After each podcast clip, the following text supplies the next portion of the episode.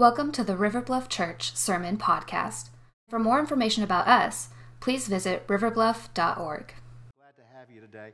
I, I want to, before I begin our message in James, I, I want to share something that's really kind of uh, a family matter in so many ways, if you would, at River Bluff.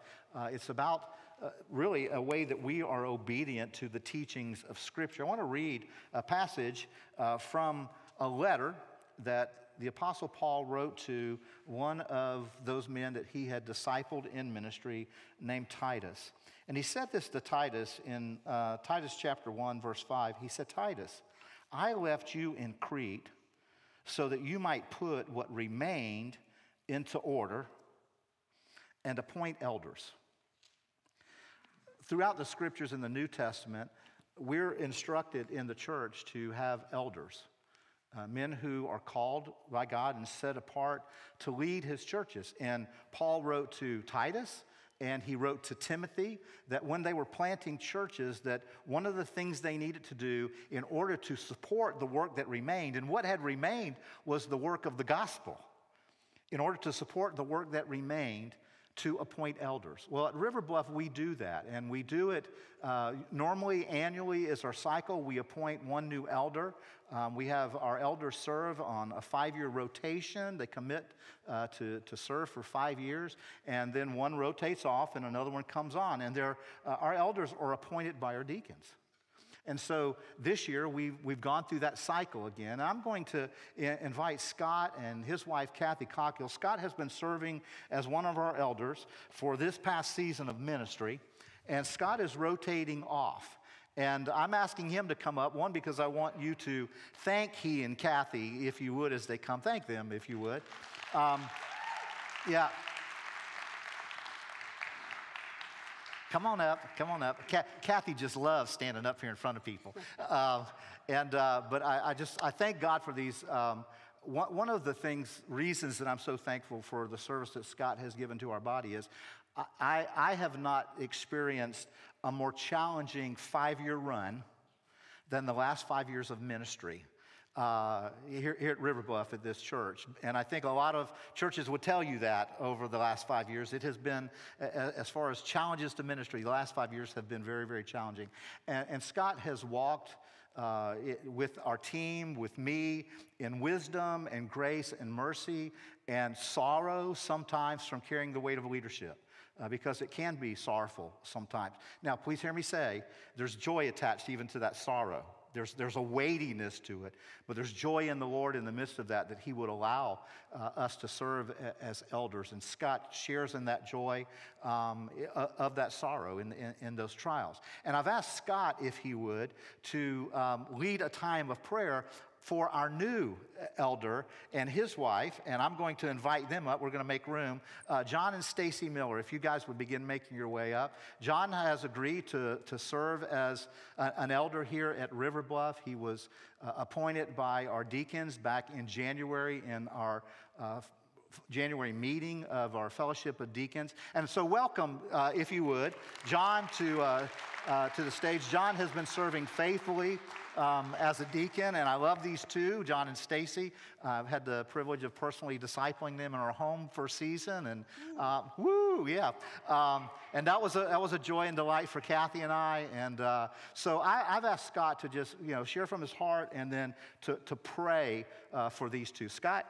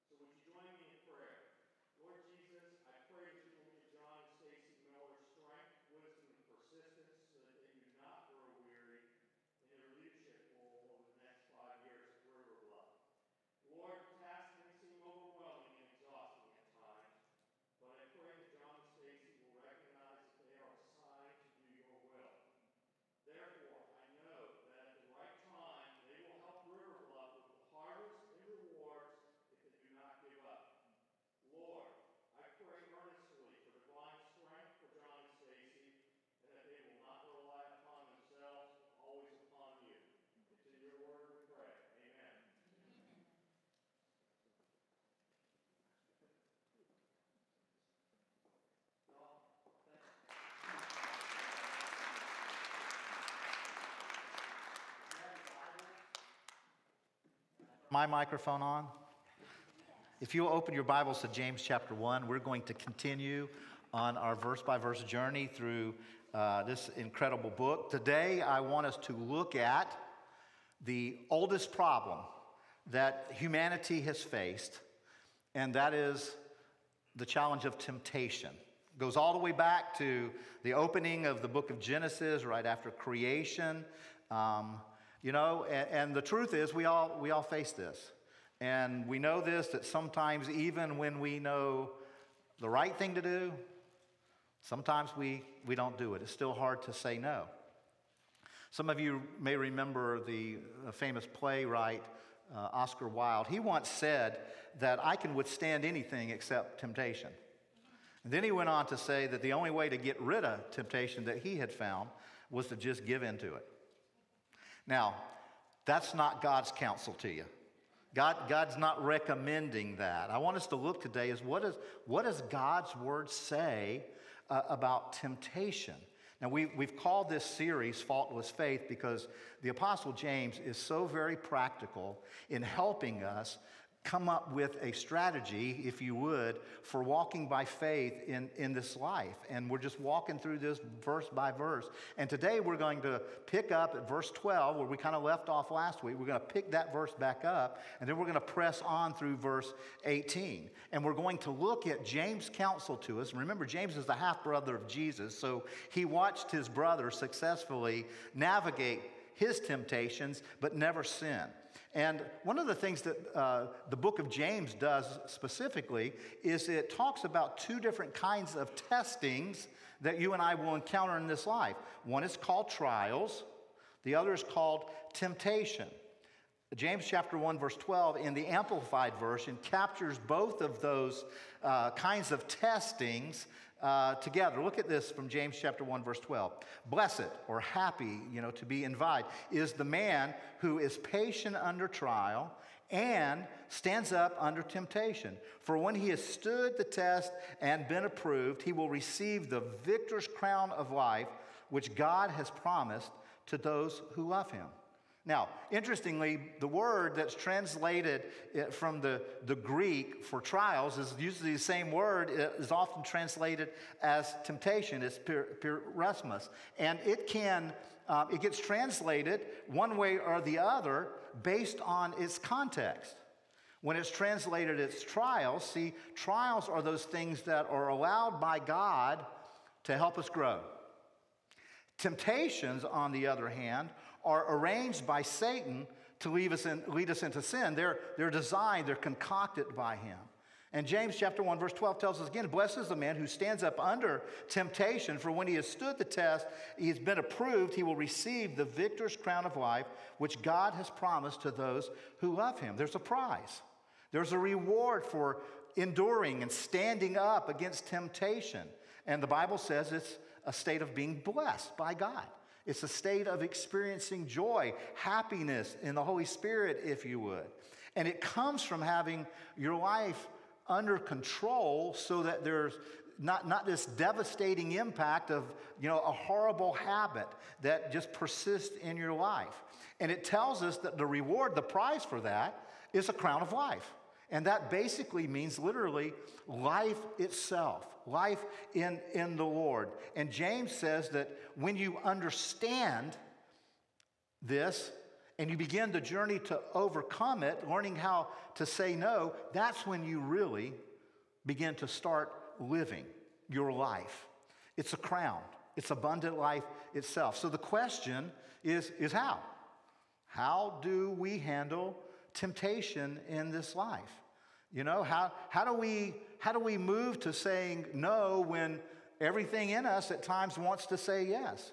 And James, being that practical apostle that he is, he just lays out in, in this short little text that we're looking at, he lays out five strategies.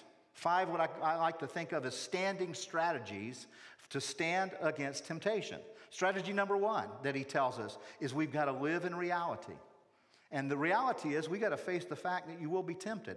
Every Christian is tempted. Look at how James puts it in verse 13. He says, when tempted. I'm going to stop there. When, when, when tempted.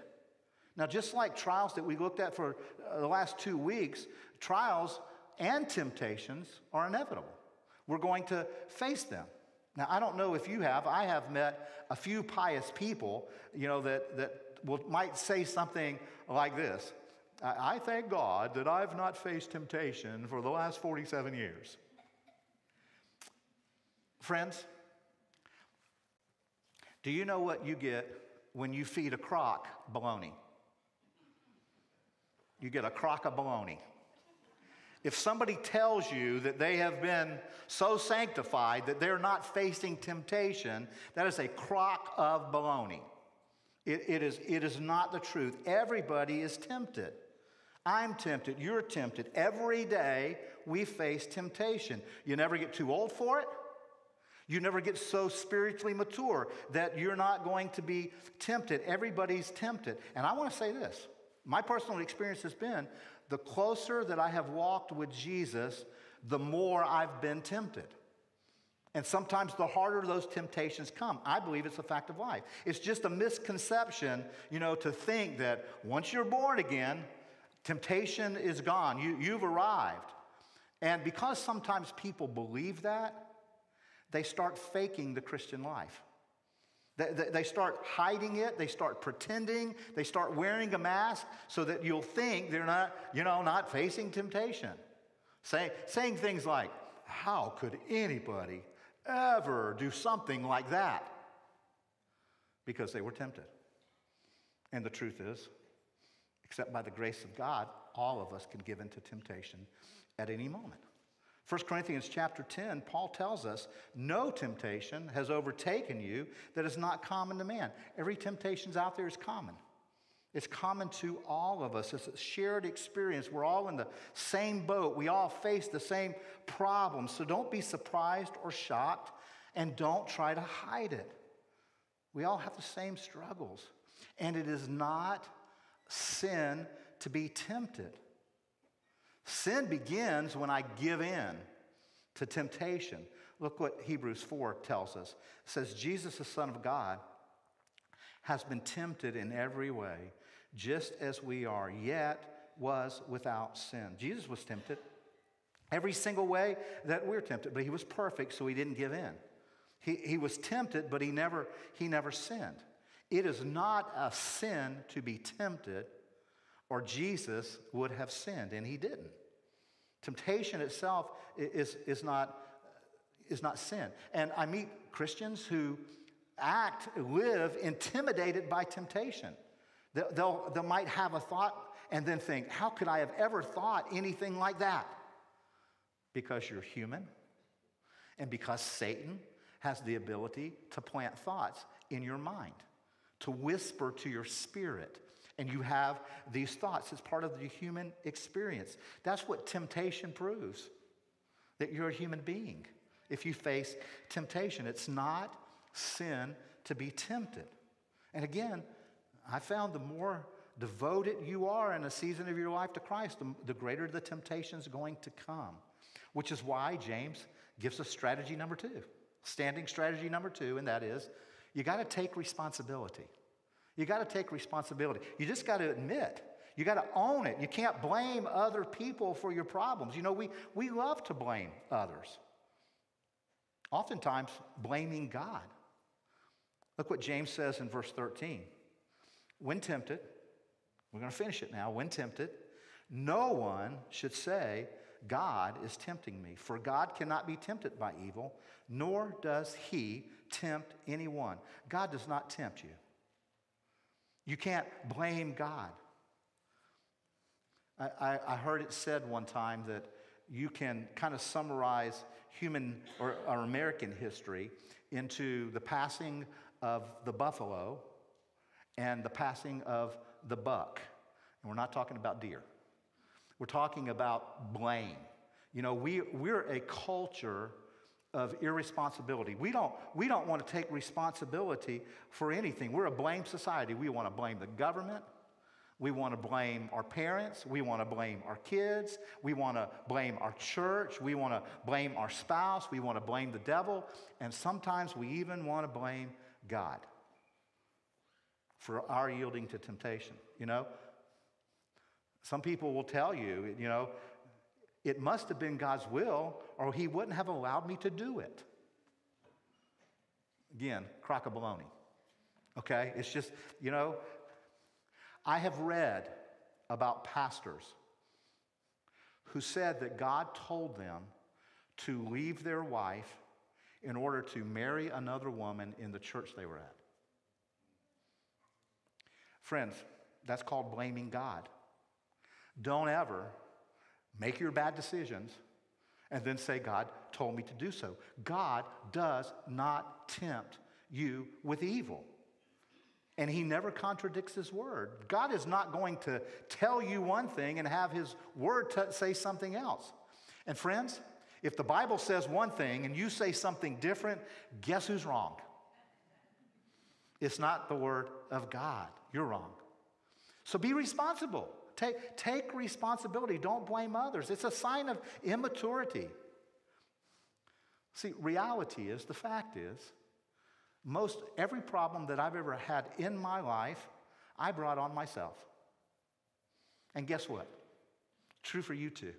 Now, I'm not saying there's, you know, there weren't some people that did some things to you that brought difficulty in your life. But most of the problems that we have, we brought on ourselves. Maybe how we responded to them. And if we're ever going to break those kinds of things, get rid of the bad habits that we want, we got to live in the reality that we're tempted and we got to take responsibility and quit trying to pass the buck. Then we got to take the third step, the, the, the, third strategy that James just clearly points out. We've got to establish readiness. We got, we got, to, we got to be prepared that temptation is going to come. God's word is, is replete with this idea. The Apostle Peter wrote in 1 Peter 5 8, Be on your guard. Stay, stay awake, he said.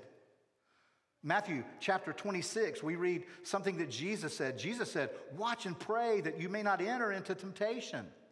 That's being on the ready. The Apostle Paul wrote to the church at Ephesus uh, in Ephesians chapter 6 Put on the whole armor of God that you may be able to stand against the schemes of the devil. Be ready. Be, be prepared. The whole armor of God. A couple weeks ago, when our, when our deacons met and we appointed um, John to be uh, our next elder, one of the things we did was we did a real quick run through of Ephesians chapter 6. And when we got to the part in Ephesians 6 where Paul said, put on the full armor of God, one of the things I challenged our deacons to, to do is to go online to Right Now Media that anybody in our church can have access to if you want it, and do this eight session study on how to put on every single piece of armor. Friends, you need it. If you want to stand against temptation, you got to put on the full armor of God. Later on today, I'm going to post that on Realm, the name of that study and how you can access it. But you got to be prepared. And James, James, interestingly, uh, in the passage that we're looking at today, he gives us some real clear directives on how to be ready. And he does it in verses uh, 14 through 16, especially. He says this He says, But each person is tempted when he's lured and enticed by his own desire. Then desire, which uh, uh, when it has conceived, gives birth to sin, and sin, when it is full grown, brings death. Verse 16, do not be deceived. If you write in your Bible, I would in, in, just encourage you to, to circle that, underline it, highlight, whatever you do. Do not be deceived, my beloved brothers. Don't, don't, don't let yourself be deceived. See, one of the reasons that temptation becomes so successful in, you know, against us is because it catches us by surprise. It, it you know, it, it surprises us because we're not ready. We're not on our guard. And so we're, you know, we, we're vulnerable. You know, one of the times that we're most vulnerable is when we've had a spiritual high, when you've had a, a spiritual success, and you think, I'm okay. I got it, got it going on. Look what Paul, how Paul warns Christians in Corinth. He says this in 1 Corinthians 10 Let anyone who thinks that he stands take heed lest he fall. You know, when you think you're there, when you think you've arrived spiritually, a smackdown is coming. it's just, it's going to come. And it's going to come probably through something little. This week in the weekly update, I, I wrote, um, and you should get that email every Friday, but I wrote uh, very briefly about a daredevil named Bobby Leach. Bobby Leach was the second human being to ever successfully go over Niagara Falls in a barrel. He did it. He lived. He got banged up a little bit, bumps and bruises, but he successfully survived that. A few years later, Bobby Leach died from complications due to a surgical procedure on a leg that he had broken just a few weeks before when he slipped on an orange peel.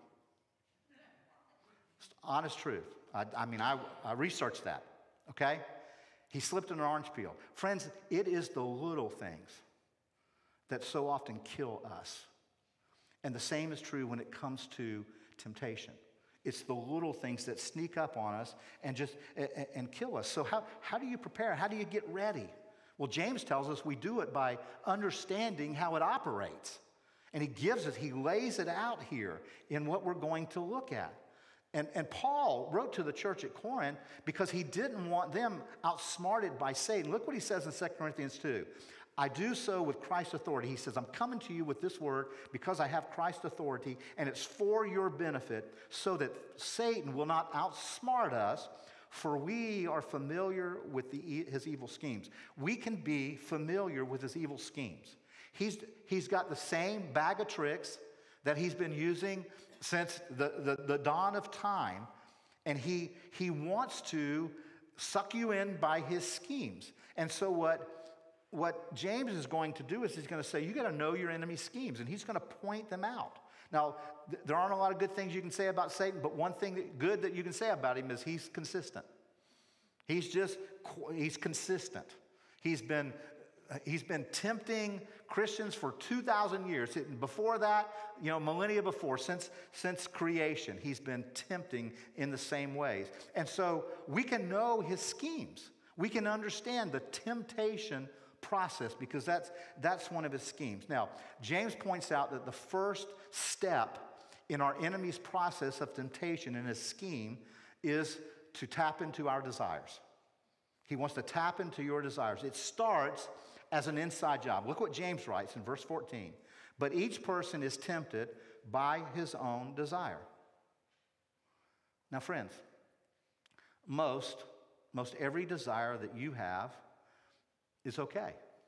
Most every desire that you have, you couldn't live without having. You desire to eat.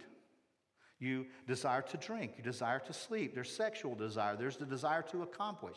God gives us the desires. They're, they're, they're gifts. They're good until they get out of control, until they become destructive in our lives, and they can.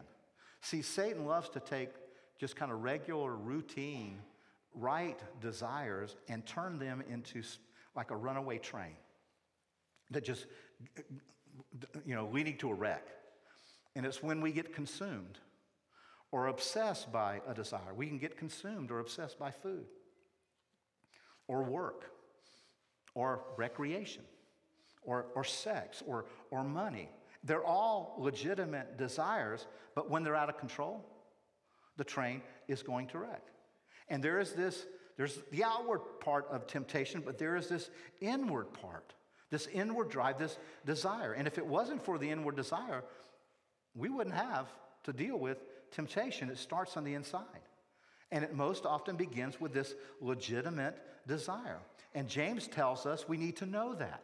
We need to be aware of our, our desires. And then he tells us the second step is once you have an awareness of your desires, is this, this temptation scheme that Satan brings, is he's going to bring deception around that desire. He's going to come at you with deception. Look at all of verse 14. But each person is tempted when he is lured and enticed by his own desire. Anybody in here like to fish? Go fishing? There's some people that like to go fishing. What do you put on your hook? Sometimes a lure. Bait, sometimes. Sometimes it's live bait. Okay? But what do you do with your bait when you put it on a hook? You hide the hook as best you can. You know, you're trying to, and, and, and that's what temptation does here. You know, you're enticed, you're, you're lured. It's something shiny. Bait gets put on it. What kind of bait does Satan use for you? What, what, what, what works? What kind of lure? What, what, what entices you? See, he knows. He knows your weaknesses. He knows what you'll, you'll give into. He knows what turns you on, what you'll fall for. And so he hides his hook in that kind of bait. But now here's the, here's the really crazy thing about us. So often, we see the hook. And we think we can just nibble we think we can just nibble it a little bit, you know? We think we just kind of nibble at the bait. We think we'll be okay. If you're a nibbler, you're deceived. Once you decide, hey, I can nibble, you're, you're, you're in deception. Some people have done this for me, and I've done it for others. Sometimes you see somebody in deception, you go to them and, and, you warn them, and they may tell you something like, I know what I'm doing. I got this. I'm, a, I'm aware. I know, I know how far I can go. Deceived. You're, you're, you're, see, it all starts with this desire. And then Satan carries that into deception. Just kind of a side note for a minute. I believe the greatest deception of Satan in the United States of America today is that every human life is not created in the image of God. I believe that's the great deception, the great lie. And because of that, we think life is disposable. And, you know, when you read the polls of people that think abortion's okay up to a certain point, it's never okay if you believe that every life begins at conception and every life is precious to God because it's created in His divine image. That's the greatest deception, I believe, and it has led to the greatest sin of our nation, which really is death. It's a, it's a culture uh, of death. See, temptation always looks better than it really is. It always, we think it gives us a, a way out.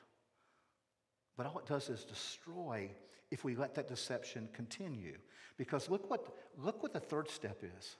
Once he leads us to that point of deception, the third step in our enemy's temptation scheme is disobedience. What, see, what begins in our mind results in our actions. It starts in our imagination. It, it, it, it, it moves from our thoughts into action. First, Satan gets your attention, and once he gets your attention, he, he reshapes your heart attitude towards this topic, and then he gets you commit to an action. He moves you to this action. James chapter 1, verse 15. Then desire, when it has conceived, gives birth to sin. Sin is disobedience. It's just disobeying God's best for you. And Satan knows if he can get your attention long enough, he will get your action. You know, people, people will say things like, what's, what's the harm in a little fantasy? What's well, the little things that'll kill you? What starts in your mind, what begins in your imagination, what you flirt with, you fall for. You're just going to do that. And that's the whole purpose, you know? That's why there's such a thing as TV advertising. You know, the whole advertising industry is built on this idea if I can get you to imagine yourself how wonderful it'll be if you have this thing. If that didn't work, there, there would be no advertising. Could you imagine no commercials? But it works. We're silly to think it doesn't work.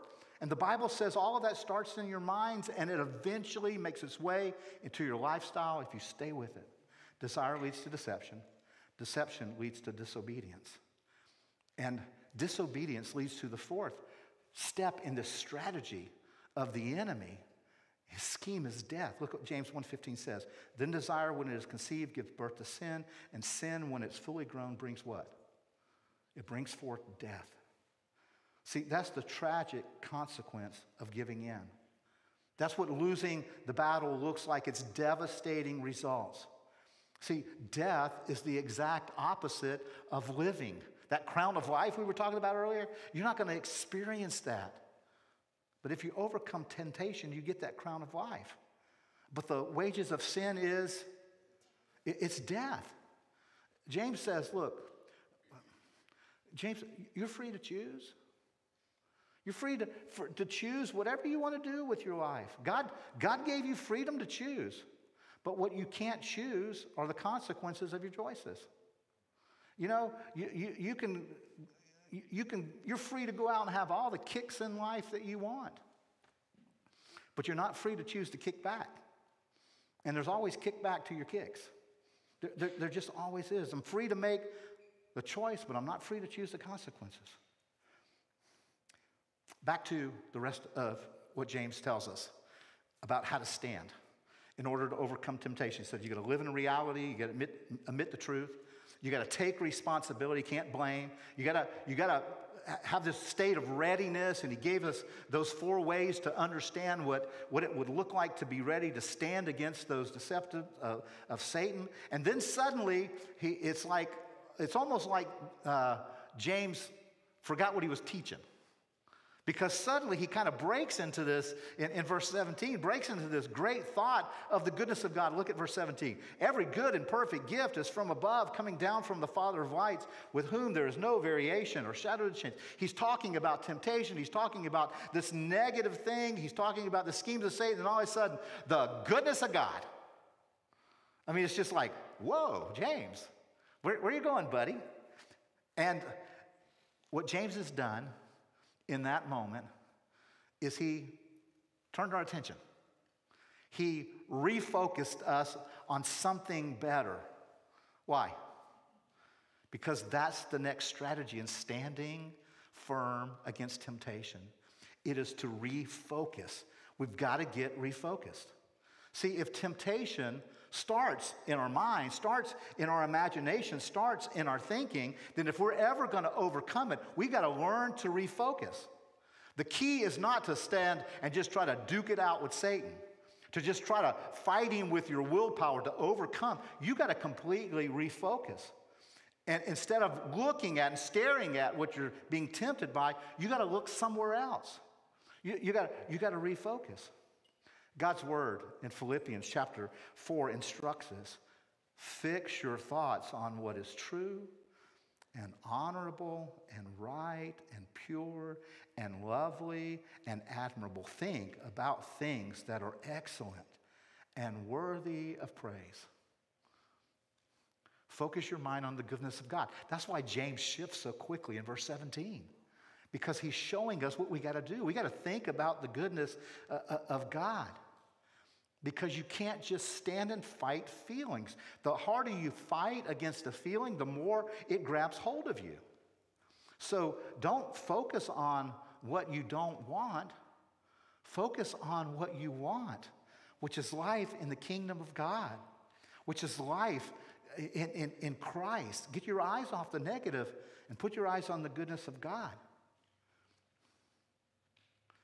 I, know because we've talked that some that are part of our river family battle chronic worry.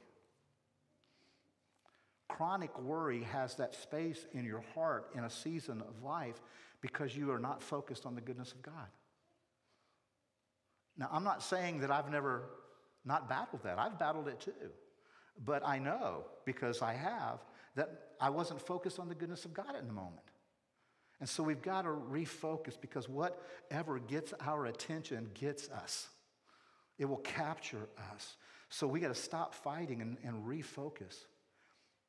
You know, one of the beautiful things that the scripture gives us is that, you know, as a, as a guide out of depression, God knew that we were all going to battle moments or seasons of depression. When we, when we look falsely and, and stay focused on false thoughts about ourselves that are not true, false thoughts about how God thinks, thinks of us, and we keep telling ourselves those lies over and over, it'll change you. The Bible says instead, focus your thoughts on things that are lovely and pure. Like Psalm 118.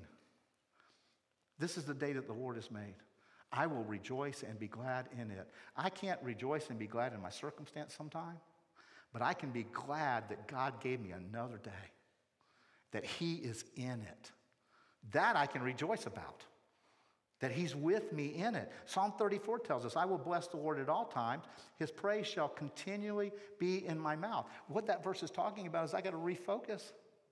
I got to get my mind off of what depresses me and put my mind on what brings joy. Because if you keep feeding that other thing, it'll grow. But if you stop feeding it, you'll weaken it. It won't have the same strength. So, friends, if you don't get anything else on this, get this. Do not argue with the devil. He's been around for thousands of years. He argues better than you. Now, I've seen some of you argue, and some of you are pretty good at it, but you're nowhere, you're not, you're no match for Satan. Don't do that. Just, just don't. Refocus. Now, sometimes refocusing means you may have to physically remove yourself from a situation. You know, if you if you don't want to get stung, stay away from hornets. You know, just it, it's simple, you know? For you, that may mean you got to change the TV channel. Or you, maybe you need to walk out of a movie. Or maybe you need to do something as radical as change jobs, change your workspace, or change your inner circle of friends. 1 Corinthians 15 tells us, don't be deceived. There's that line again. Don't be deceived. Bad company corrupts good morals. Don't be deceived. You know your weakness. God knows your weakness. And Satan knows your weakness. God is going to try to redirect you, refocus you to a strength. And then James, it feels like, after he's focused on the goodness of God, like he's going to take another hard right turn suddenly. Look at what happens in verse 18. James says, Of his own will, he brought us forth.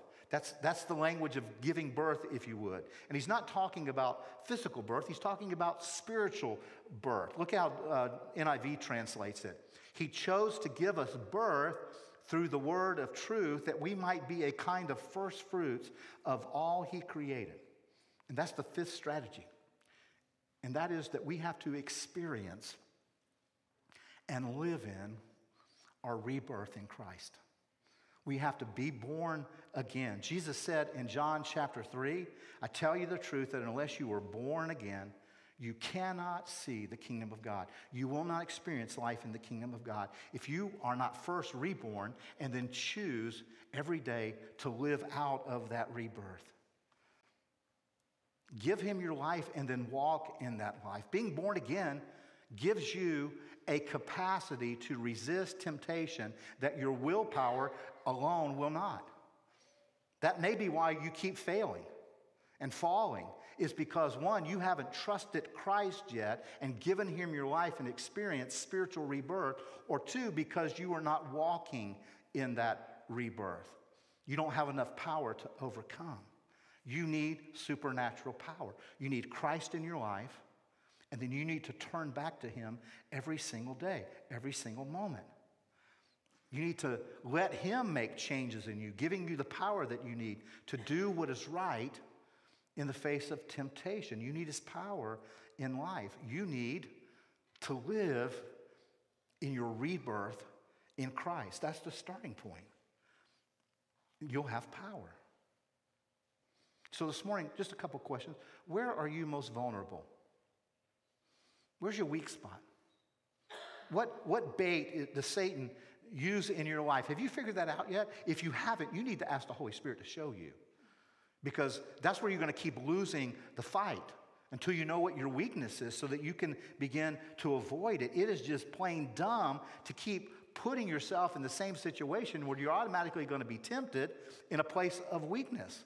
Where are you vulnerable? Be realistic about the problem. Where, where do you lack self control? Is it your temper?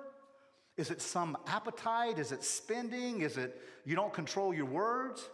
You know, or you, you find yourself continually talking and getting deeper and deeper in the hole with people?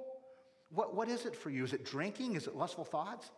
What, what's the area that Satan continues to attempt tempt you? And, and admit it to God. Just say, God, this is the truth. This is reality.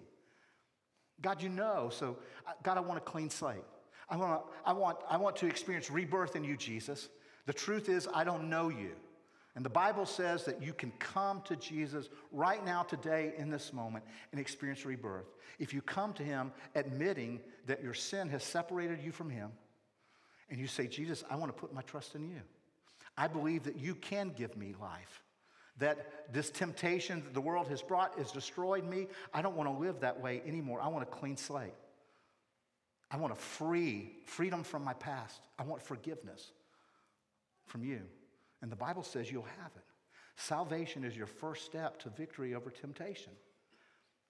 So ask Christ in your life. And maybe if you've already done that and you're, you're, you're losing the battle, go back to that.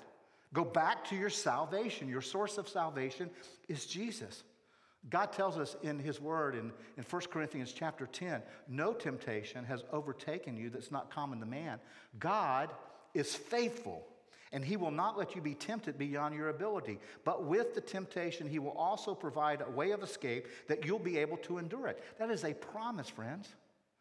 In your relationship with Christ, you will never be tempted beyond your ability to endure it because God will give you a way of escape.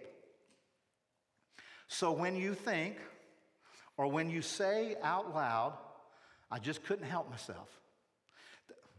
That, that, that, just so you know, that came to bite me in the butt after the first service that I said that.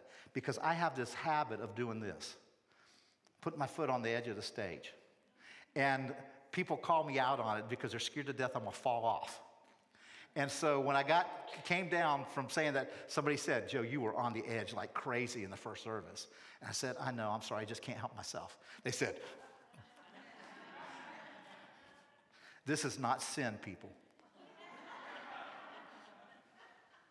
Just so you know. Here's the, here's the truth on this. You know, God wants to give you the power. He's not going to give, there's no temptation because it's common. There's no temptation that God's not going to give you a way of escape. You can't, you can't look at God and say, God, I couldn't help myself. God said, Yeah, I gave you a way of escape. You, you could have helped it here. I'll make a way out for you. That's what Jesus does. See, friends, you can't pray, Lord, lead us not into temptation, and, and continue to flirt with that sin. Those two things don't go together. See, if, if you're flirting with temptation, you know, Satan's baiting you. He's gonna, he's gonna trap you. And God says, I love you too much. You gotta deal with this. You got, you gotta do the Barney Fife. You gotta just nip it, nip it in the bud, baby. You know, you, you, you gotta fight this thing. It, it, you gotta deal with temptation that way to come and stand against it. Friends, you're going to be tempted until Jesus takes you home or comes back and sets up his earthly throne. You're going to be tempted until one of those two days, whichever, it's all around us. It's just the truth. But God has given us some resources. Four resources. I'm, I'm, I'm quitting, promise. Four resources, real quickly. The first resource that God gives you is prayer. We talked about prayer a little bit last week. I'm not going into great detail, but I do want to say this about prayer. It's a question. Is prayer, is prayer your steering wheel or your spare tire? Because if prayer is your spare tire, and the only time you ever pull prayer out is when you're in crisis, you're past temptation. You're into sin. I know it because I've, I, have lived it. Once I, if that's the only time I pray is in crisis, I'm, I'm past, you know, defending myself against temptation. But when I let prayer be my steering wheel, when it's driving my life, it is so much easier to stand against temptation. How, how, what's your prayer life like? Second resource that God has given us is His Word. We, we, we got to trust in His Word. We, we got we gotta, we gotta read it, we got to study it, we got to live in it, we got to roll around in it. We got to know the Word of God. A third resource that God has given us, Scott Cockill talked about a moment ago, gave testimony to, is, is one another. We, we're, we're not there yet, but when we get to James chapter 5, we'll talk about it a little more. But in James chapter 5, the Bible tells us to confess our sins to one another. Because the, the, the fervent prayer of faithful people, you can find healing. But you got, you got to confess, you got to have people in your life that you can share your burdens with. And then the fourth resource that God has given you, if you've trusted Him, He's given you Jesus. And you got to call on Jesus. You got to cry out to Jesus. When temptation comes, the best prayer, you may not, you may say, Joe, I need to know how to pray specifically with this temptation. Jesus. Just start there. Just when that temptation comes, just speak the name of Jesus. Just say Jesus. And if if nothing else comes tangibly in your mind, you just say Jesus over and over and over and over again. The Holy Spirit says that He can interpret your heart prayer. Sometimes He'll even give you the words to pray because He wants to fight with you so that you can stand against temptation. Speak Jesus. And that's how I want us to end our service this morning, is on that resource of speaking Jesus. So I'm going to ask you to pray with me, and I'm going to ask our worship team to come. Jesus, we come. We come thanking you. We come thanking you that you inspired your little brother James to write these incredible, practical words so that we could begin to develop a, a, a faith that's not filled with fault lines, a faith that is strong, a faith that gives us life, a faith that we can walk in when we face trials and when we face temptations. Thank you, Jesus. Thank you for your word that gives us life. Thank you that we have the ability to, to come to you in prayer. And we do pray that prayer, oh Jesus, lead us not into temptation. Jesus, help us. Jesus, we choose to quit flirting with that temptation that we so easily give into. We turn to you, Jesus. Maybe you're here today, and this is the first time you've heard that Jesus came to die on the cross to give you life, to give you power over sin, and to give you freedom from the penalty of sin, which is death, separation from God, so that you can experience life in God right now. If that's you, you're going to be tempted right now, you'll be tempted not to trust Him. And I want to tell you, it's life to trust Him. Give your heart to Christ right now. You can just simply pray. You can call on His name, Jesus. Jesus, I come trusting you. Jesus, I ask for your forgiveness from my sin, my, my choice to do life my way. I choose you, Jesus. Most of us here in this room made that decision years ago but we've not trusted His word when we face temptation. And we just need to come back to Jesus today and call on Him in the face of temptation, in the face of the schemes. We just need to cry out, Jesus. We need to speak His name. And so, Jesus, we come. We end our time of worship with that thought that we want to speak your name into everything into every temptation we face, every struggle we have, every trial we face. We come to speak your name now. And it's in your name we pray.